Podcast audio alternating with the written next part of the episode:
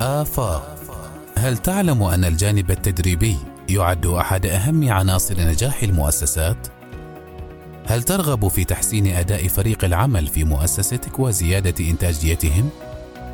إذا كان الجواب نعم، فعليك أن تتابع برنامج آفاق الذي يسلط الضوء على أهمية الجانب التدريبي في المؤسسات الحديثة والاستفادة من مجالات التدريب والتنمية البشرية المختلفة لتقديم أفضل الاستراتيجيات والأدوات لتطوير مهارات فريق العمل في مؤسستك. آفاق مع برنامج آفاق ستتعرف على أحدث الاتجاهات والممارسات في مجالات التدريب المختلفة بما في ذلك التدريب على المهارات القيادية والتفكير الإبداعي والحلول الابتكارية والعديد من المجالات الأخرى التي تعزز أداء الفريق وتساعد على تحقيق الأهداف المؤسسية. آفاق. انضم إلى برنامج آفاق على إذاعة الصمود واكتشف كيف يمكن أن يكون التدريب والتنمية البشرية عاملين حاسمين في تحقيق النجاح والتقدم لمؤسستك. آفاق. نلتقي من خلال حلقاته الأسبوعية بالعقيد متقاعد عبد الوهاب بن عبد الكريم البلوشي وتحاوره المدني جواهر بنت محمد الحسنية ومن إخراج المدني أحمد بن محمد الشيدي. السلام عليكم ورحمة الله وبركاته مستمعينا الكرام وأهلا وسهلا بكم في حلقة جديدة من برنامج آفاق. هذا البرنامج الذي يأتيكم كل خميس في الساعة الواحدة وعشر دقائق مساء عبر أثير إذاعة الصمود لقوات السلطان المسلحة عبر التردد 95.1 ميجا هرتز. نجدد الترحيب بكم مستمعينا ونحن سعداء بكم وبالتفاعل والمشاركات الرائعة في مواضيع حلقات برنامجنا والذي نسعى فيه دائما إلى تمكين وتعزيز التفكير الإيجابي لكم ولتوفير المعلومات التي ستساعد على فهم القدرات بشكل أفضل. وخصصنا هذه الحلقة للحديث عن موضوع العمل الجماعي وبناء الفرق. ففي عالم مترابط ومتعدد التخصصات مثل اليوم يصبح العمل الجماعي ضرورة لتحقيق النجاح والتفوق في مختلف المجالات. وبإذن الله سيثرينا أكثر عن هذا الموضوع ضيف البرنامج الدائم العقيد متقاعد عبد الوهاب بن عبد الكريم البلوشي من شرطة عمان السلطانية. أهلا وسهلا بكم سيدي. أهلا وسهلا أهلا بك. مفهوم العمل ضمن فريق هو من أهم المفاهيم التي حافظت على بقاء البشر منذ قديم الزمان وساعدتهم على توفير الغذاء والحماية لأنفسهم ولكن الغريب أن هذا المفهوم القديم لا زال يقوم بدور الحارس في مجتمعاتنا الحديثة ويمنحنا القوة وبالرغم من كل التطور الذي وصلنا إليه لا يزال فريق العمل هو المنقذ الرئيس للشركات والمنظمات الكبرى في عصرنا هذا عصر التطور السريع. بداية صف لنا مفهوم العمل الجماعي وفريق العمل. العمل الجماعي هو عمل يتم تنفيذه بواسطة مجموعة من الأفراد يتعاونون معا وبشكل منظم ومتناسق لتحقيق هدف مشترك فإذا العمل الجماعي له هدف مشترك ويتم تحقيقه من خلال مجموعة تعمل بشكل منظم ومتناسق. الآن العمل الجماعي يتطلب أن تتم يتم توزيع المهام والمسؤوليات بين أعضاء الفريق. وطبعا هذا العمل آه، الجماعي علشان يتحقق وهذه المهام والمسؤوليات عشان تتحقق لابد أن يؤخذ بالاعتبار مهارات كل عضو من أعضاء الفريق. المهارات الفردية تتكلم والقدرات الفردية. وبالتالي يتم التنسيق بين الجهود لضمان تحقيق الأهداف بشكل يعني بفاعلية وبكفاءة. فالنجاح في العمل الجماعي يعتمد تماما على التفاهم المشترك والتواصل الجيد بين الأفراد وقدرتهم على العمل بروح الفريق. يعني قدرتهم على التغلب على أي خلافات نزاعات تنشأ بين الفريق، يعني التعاون هو الأساس في العمل الفريق. هذا هو روح العمل الجماعي أو وصف العمل الجماعي. نعم، آه سيدي العقيد هناك مثل أفريقي يقول إذا كنت تريد أن تسير بسرعة فاذهب وحدك وإذا كنت تريد أن تذهب بعيدا فاذهب معا. عندما تجتمع الخبرة والمهارة في مجال الأعمال يصبح التعاون أكثر قوة بشكل كبير. لكن ماذا لو أردنا أن نسير بسرعة وبعيدا؟ برأيك ما هي أهم الاستراتيجيات التي يمكن اتباعها لتعزيز العمل الجماعي؟ وتعزيز التعاون بين أفراد الفريق. هناك العديد من الاستراتيجيات تعزيز العمل الجماعي تعزيز التعاون بين فريق العمل. منها وأهمها أنا أعتقد هو وجود أهداف مشتركة، يعني لابد أن تكون هناك أهداف مشتركة تم تحديدها يعرفها ويفهمها أعضاء الفريق بشكل واضح ومحدد وبالتالي يشاركون في تحقيق هذه الأهداف المشتركة للمشروع أو المهمه، هذا واحدة من أهم الاستراتيجيات. ثانيا موضوع التواصل. يعني لابد أن يكون في تواصل مفتوح وصريح بين أعضاء الفريق على أساس يكون في تبادل للمعلومات بشكل فاعل على أساس يمكن تحقيق الأهداف. المهام آه، استراتيجية مهمة اللي هي توزيع المهام. ليش نقصد بتوزيع المهام بشكل عادل نقصد أنه لابد أن تقسم المسؤوليات بين أعضاء الفريق بناء على مهاراتهم وقدراتهم تعزيز التنوع مهم جدا كاستراتيجية في تمكين الفريق وتطوير الفريق. يعني إيش نقصد هنا؟ نقصد تعزيز التنوع يعني التنوع في الخلفيات والمهارات اللي عند افراد الفريق حتى تسهم تعزيز الإبداع وتقديم وجهات نظر مختلفة. كذلك لابد القائد هنا في الفريق يعمل على تطوير مهارات التعاون بين أعضاء الفريق. بمعناته دائما يوفر فرصة لتطوير مهارات التعاون وتقريب وجهات النظر وحل النزاعات إن وجدت في الفريق. وهذا كذلك يحتاج استراتيجية تطلب انه دائما يكون عنده اجتماعات منتظمة. الفريق محتاج إلى إقامة اجتماعات منتظمة مجدولة لمراجعة كل الأشياء ومراجعة التقدم ومناقشة التحديات. لما الفريق وخاصه قائد الفريق يشجع ويقدر الإنجازات والمشاركات الفاعلة هذه كاستراتيجية تساعد الفريق. الثقة لازم تكون قوية بين أعضاء الفريق، لابد دائما نتعامل بالصدق ونلتزم بالوعود وهذا ما يمكن الفريق. استخدام التكنولوجيا كاستراتيجية مهمة جدا. لابد أن نستفيد من أدوات التكنولوجيا لتسهيل التواصل والاستفادة من كل الجوانب اللي تمكننا أن نستفيد من المعلومات والإمكانات التقنية اللي موجودة. استراتيجية إدارة النزاعات ذكرتها أنا قلت مهمة جدا لازم تكون في قنوات باستمرار باستمرار وبشكل فاعل. التدريب كذلك لابد أن أعضاء الفريق محتاجين التدريب والتطوير مستمر تعزيز مهاراتهم. وأخيرا لابد أن نعطي لأعضاء الفريق الفرصة للإبداع. يعني لازم نشجع أعضاء الفريق على تقديم أفكار جديدة ومبتكرة على أساس يقدرون هم يساهمون بشكل أفضل ويقدرون ينفذون الأدوار اللي مطلوبة منهم، كذلك هنا لا ننسى أن كل فريق مختلف يعتمد على طبيعة الفريق والمشروع نفسه، وبالتالي تكييف هذه الاستراتيجيات وفق الظروف المحددة لهذا الفريق. نعم. في بعض الأحيان تكون فرق العمل هي السلاح ذو حدين فعلى عكس الشائع أن عمل الفريق أكثر فعالية من العمل الفردي إلا أنه في كثير من الأحيان يهدد وجود عدد كبير ومتعدد آه، الثقافات هذا الفريق برأيك ما هي أكثر التحديات التي تواجه هذا النوع من الفرق وكيف يمكن التعامل معها؟ هو بطبيعة الحال دائما يعني الفرق الكبيرة خاصة يعني يكون فيها تحديات والجزء اللي تفضلت به الجانب الثقافي يعني قد يكون معوق يعني.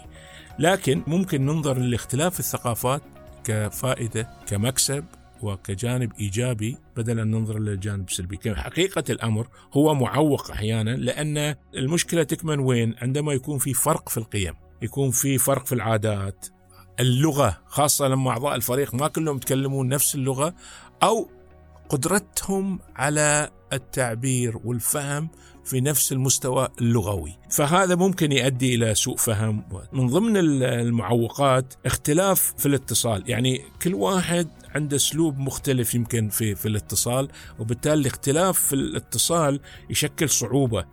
قد يكون اللغة جزء منها أو قد يكون حتى الفهم آه، لبعض الإشارات غير اللفظية ممكن يكون جزء من سوء الفهم والاختلاف. آه، التوترات يعني الآن لما إحنا نقول مختلفين ثقافيا أحيانا يصير هذه الصراعات الثقافية آه، يعني تزداد بحكم الاختلافات اللي موجودة الثقافية اللي موجودة في الفريق. أحيانا يكون أنت تعين قائد في الفريق أو عندك قيادة في مجموعة تنوعة من الثقافات وهي تشكل معوق للفريق نفسه فبالتالي يصير نقص التنوع نفسه في القيادة ما يكون التنوع الإيجابي اللي يساعد الفريق. أخيرا الوعي الثقافي الوعي الثقافي مهم جدا لأن ما ممكن يصير تميز في عمل الفريق إلا إذا كان في وعي ثقافي يمكن المجموعة أن تعمل بشكل الآن. كيف نتغلب على المعوقات؟ من ضمن الأشياء التعليم المتبادل. يعني لابد أن نشجع الفريق على أن يتبادل المعرفة آه، بين بعض البعض حتى خاصة تحديدا حول الثقافات وفهم الآخرين. الوعي الثقافي اللي ذكرته أنا لابد أن يكون في دورات تدريبية آه، تتناول موضوع التنوع الثقافي وكيفية تفاعل الفاعلية والتغلب على التحديات اللي في الوعي الثقافي. التواصل وذكرت يعني لابد أن يكون هناك في نستخدم وسائل تواصل فاعلة. واذا استدعى الأمر ترجمة لازم تكون في ترجمة خاصة في اختلاف اللغات. آه، تشجيع التفاهم. يعني القائد لابد أن يشجع الاستمرار في الحوار والاستماع الجيد والحوار المفتوح حتى نقدر نتجاوز الاختلافات. قيادة التنوعية قلت أنا ضروري أن لازم نعين قادة يمثلون مجموعة متنوعة من الثقافات حتى يكون في تنوع في الفكر وفي الشمول نفس الشيء. أنشطة اجتماعية ممكن يعني إقامتها. أنشطة اجتماعية ترفيهية تساهم في تعزيز التواصل وبناء العلاقات. ويخرجوا من يعني المكان الرسمي والخروج منه. أي نعم. بالضبط بالضبط. آه شكرا لك سيدي. ننتقل الآن إلى فقرة مشاركة الجمهور ولكن بعد هذا الفاصل ابقوا معنا. آفاق. مع برنامج آفاق. ستتعرف على أحدث الاتجاهات والممارسات في مجالات التدريب المختلفة بما في ذلك التدريب على المهارات القيادية والتفكير الإبداعي والحلول الابتكارية والعديد من المجالات الأخرى التي تعزز أداء الفريق وتساعد على تحقيق الأهداف المؤسسية. آفاق. عدنا لكم مستمعينا ونرحب بكل من انضم إلينا في حلقة اليوم والتي خصصناها للحديث عن العمل الجماعي وبناء الفرق. نستمع لأول مشاركة من اليقين الهادي. السلام عليكم. اسمي اليقين بنت محمود الهادية. سؤالي يقول: كيف يمكن لقائد الفريق تجنب التحيز وضمان عدم إنصاف بعض أعضاء الفريق على حساب الآخرين؟ سؤال جيد وهذا في الحقيقة يعني يحصل أحيانا في بعض الفرق. القائد لما ما يكون يعني للأسف شديد حريص على بناء روح الثقة والتعاون بين أعضاء الفريق وأحيانا يفتقر للشفافية أو النزاهة والعدالة ممكن يصير في هناك تحيز. لكن يفترض من القائد قائد الفريق يعمل دائما على إعطاء جميع الفرص بشكل متوازن وعادل للجميع. ويفترض أن يعمل بشكل دائم على بناء روح الثقة والتعاون. هني قائد الفريق لابد أن يكون فاهم دوره لأن إذا ما فاهم هذا الدور ما راح يحقق النتيجة أو الهدف بشكل جيد اللي يسعى الفريق تحديدا لابد أن أجعل الجميع يقدم أفضل ما عنده وبأفضل طريقة ممكنة ويرى بوضوح حتى إسهامه ومشاركته لأن الهدف واضح لعمل الفريق. فنحن لما كلنا نعمل وكلنا نقدم بشكل متساوي وبشكل جيد وتتاح لنا الفرصة أن نسهم ونطور وحتى نتعلم حتى نحقق الهدف هنا فعلا راح يعني يتغلب قائد الفريق على موضوع التحيز وعدم الإنصاف. آه، عدا ذلك يعني هنا عندنا مشكلة بتكون مع قائد الفريق. فلا بد القائد يكون واعي لابد ولا بد يكون في تقييم. من أعضاء الفريق للقائد نفسه. يعني هذا ممكن نفسه والشفافية راح تظهر يعني إن في هنا عدم انصاف. يا قائد خليك منصف. يعني اعطيه المساحه واعطيه الفرصة. هكذا يعني. نعم. آه، أيضا لدينا مشاركة من إيمان الشخصية. آه، تقول إيمان ما هي أهم العوامل الأساسية التي يجب وضعها بعين الاعتبار لتكوين فريق جيد. وأيضا تقول وكيف يمكنني وضع معايير لاختيار أفراد لفريقي؟ سؤال ممتاز. وسؤال الحقيقة يحتاج ان نعطي حقه في الإجابة. هو طبعا فريق العمل لابد نموه يمر بمراحل أولها إن عندما نشكل فريق لازم يكون عندنا الأهداف اللي نسعى لتحقيقها واضحة. وضوح الشمس. وبالتالي هذه الأهداف تلبي إيش بالضبط أو تحل مشكلة إيش. وبالتالي آه، المهمة هني يعني تكون واضحة بالنسبة للفريق ويعرف الفريق إيش الأشياء اللي يجب أن نعمل في اتجاهها، فتحديد الأهداف هو الجزء الأول وهو الأهم بالنسبة لضمان إن الفريق عارف إيش اللي مطلوب منه يحققه. الشكل التشكيل السليم. لابد أن نحن نختار لما نختار في الفريق أعضاء لازم نختار أعضاء اللي ممكن يساعدونا في تحقيق الأهداف. يعني وقد يكون الاعضاء يعرفوا بعضهم وأغلبهم قد يكونوا ما يعرفوا بعضهم. لكن لما يكون في عمل ماخذ بالاعتبار الاحتياجات والمهارات وإلى آخره ومدرك يعني إن هذا العمل لن يتحقق إلا بأعضاء عندهم هذه الخلفيات وهذا ال... ويكون في قائد ملم وفاهم دوره ويعمل على أنه هو يبني هذا الروح الفريق ويسعى في ضمان أن في آه، اندماج وتكامل وإلى آخره هذا راح يساعد الفريق في تحقيق أهدافه. آه، المهم جدا أن نضع معايير آه، يعني آه، قبل ما أن نبدأ نحن في العمل لابد يكون في معايير إيش اللي يجب أن نحققه وكيف ممكن أن نحققه أو كيف يمكن قياس تحقيقه. وهذا مهم جدا كذلك في عمل الفريق. طبعا كل الفرق أغلب الفرق لابد أن تعمل والسلطات اللي عندها والصلاحيات اللي عندها واضحة.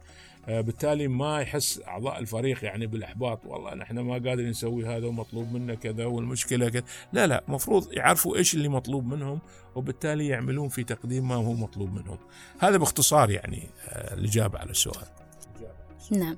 شكرا لمشاركاتكم. آه، سيدي هناك مسمى يطلق عليه بداء الفردية.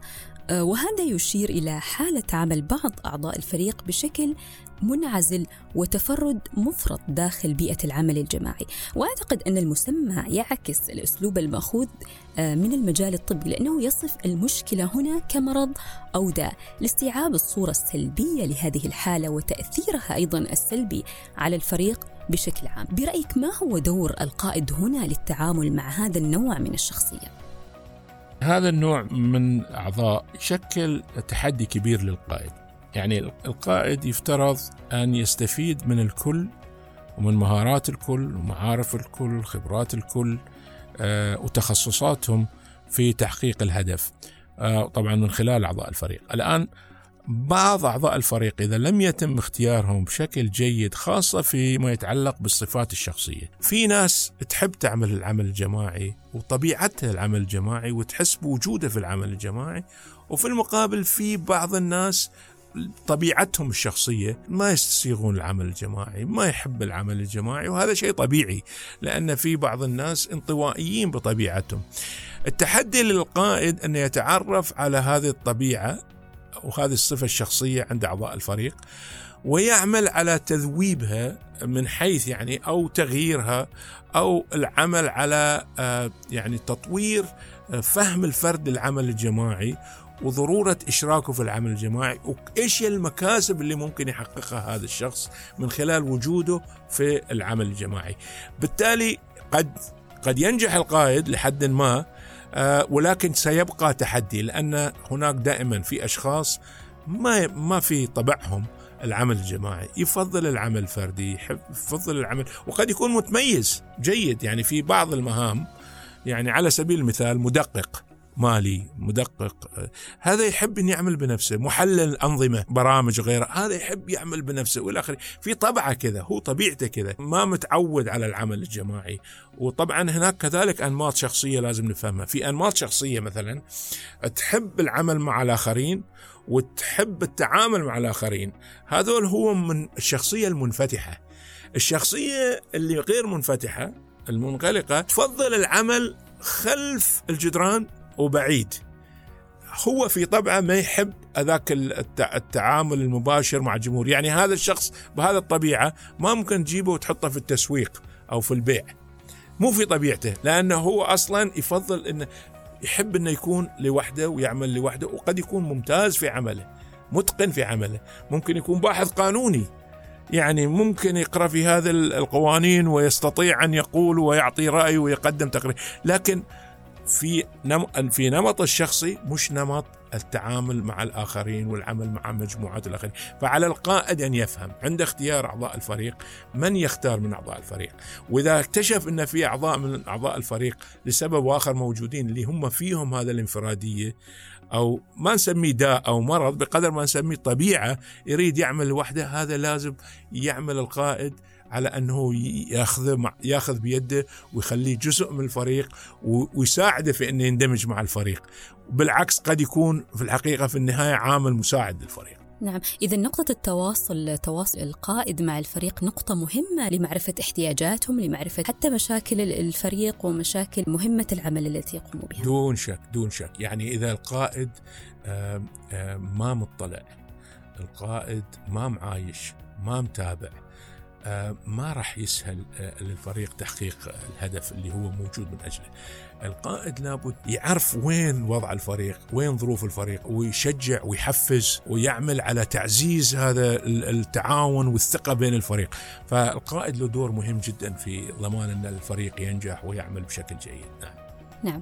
آه، أيضا عالم الفيزياء الشهير وأحد أكثر العقول عبقرية عبر التاريخ البشري أينشتاين. قال ذات مرة أدرك جيدا أن حياتي بنيت على جهود الكثيرين من زملائي ولذلك علي أن أجتهد لأعطي بنفس القدر الذي تلقيته. في هذه المقولة تجتمع كل معاني التعاون والعمل الجماعي، وهنا ندرك أن العباقرة والمبدعين أيضا يحتاجون إلى غيرهم كي يصلوا إلى ما وصلوا إليه اليوم. فإذا كنت ترغب عزيزي المستمع في تحقيق المستحيل والوصول إلى مكانة هؤلاء العظماء عليك أن تصبح جزءا من فريق عمل يعرف فيه كل فرد مسؤولياته الخاصة وتمتزج فيه كل الخبرات والمهارات معا في سبيل تحقيق هدف واحد. سيد العقيد متقاعد عبد الوهاب بن عبد الكريم البلوشي من شرطة عمان السلطانية شكرا لك. شكرا لك. مستمعينا قد وصلنا إلى نهاية حلقة اليوم ونذكركم بإمكانكم المشاركة مستمعين وتسجيل استفساراتكم وكل ما يتعلق بالتدريب والتنمية البشرية. وكذلك أسئلتكم حول موضوع حلقتنا القادمة والذي سوف نتطرق فيه لموضوع لغة الجسد في مكان العمل. عن طريق رسائل الواتساب على رقم البرنامج 770 770 72 أو من خلال التعليق على تغريداتنا على حساباتنا على موقعي إكس والإنستغرام. كما يمكنكم أيضا الاستماع إلى حلقات برنامج آفاق عبر تطبيق البودكاست والساوند كلاود موعدنا معكم يتجدد الخميس المقبل بإذن الله تعالى عبر أثير إذاعة الصمود لقوات السلطان المسلحة. هذه تحياتي مدني جواهر بنت محمد الحوسنية وتحيات مخرج البرنامج مدني أحمد الشيدي. وإلى ذلك الحين نستودعكم الله والسلام عليكم ورحمة الله وبركاته. آفاق هل تعلم أن الجانب التدريبي يعد أحد أهم عناصر نجاح المؤسسات؟ هل ترغب في تحسين أداء فريق العمل في مؤسستك وزيادة إنتاجيتهم؟ إذا كان الجواب نعم، فعليك أن تتابع برنامج آفاق الذي يسلط الضوء على أهمية الجانب التدريبي في المؤسسات الحديثة والاستفادة من مجالات التدريب والتنمية البشرية المختلفة لتقديم أفضل الاستراتيجيات والأدوات لتطوير مهارات فريق العمل في مؤسستك. آفاق مع برنامج آفاق ستتعرف على أحدث الاتجاهات والممارسات في مجالات التدريب المختلفة بما في ذلك التدريب على المهارات القيادية والتفكير الإبداعي والحلول الابتكارية والعديد من المجالات الأخرى التي تعزز أداء الفريق وتساعد على تحقيق الأهداف المؤسسية. آفاق انضم إلى برنامج آفاق على إذاعة الصمود واكتشف كيف يمكن أن يكون التدريب والتنمية البشرية عاملين حاسمين في تحقيق النجاح والتقدم لمؤسستك. آفاق نلتقي من خلال حلقاته الأسبوعية بالعقيد متقاعد عبد الوهاب بن عبد الكريم البلوشي وتحاوره المدني جواهر بنت محمد الحسنية ومن إخراج المدني أحمد بن محمد الشيدي.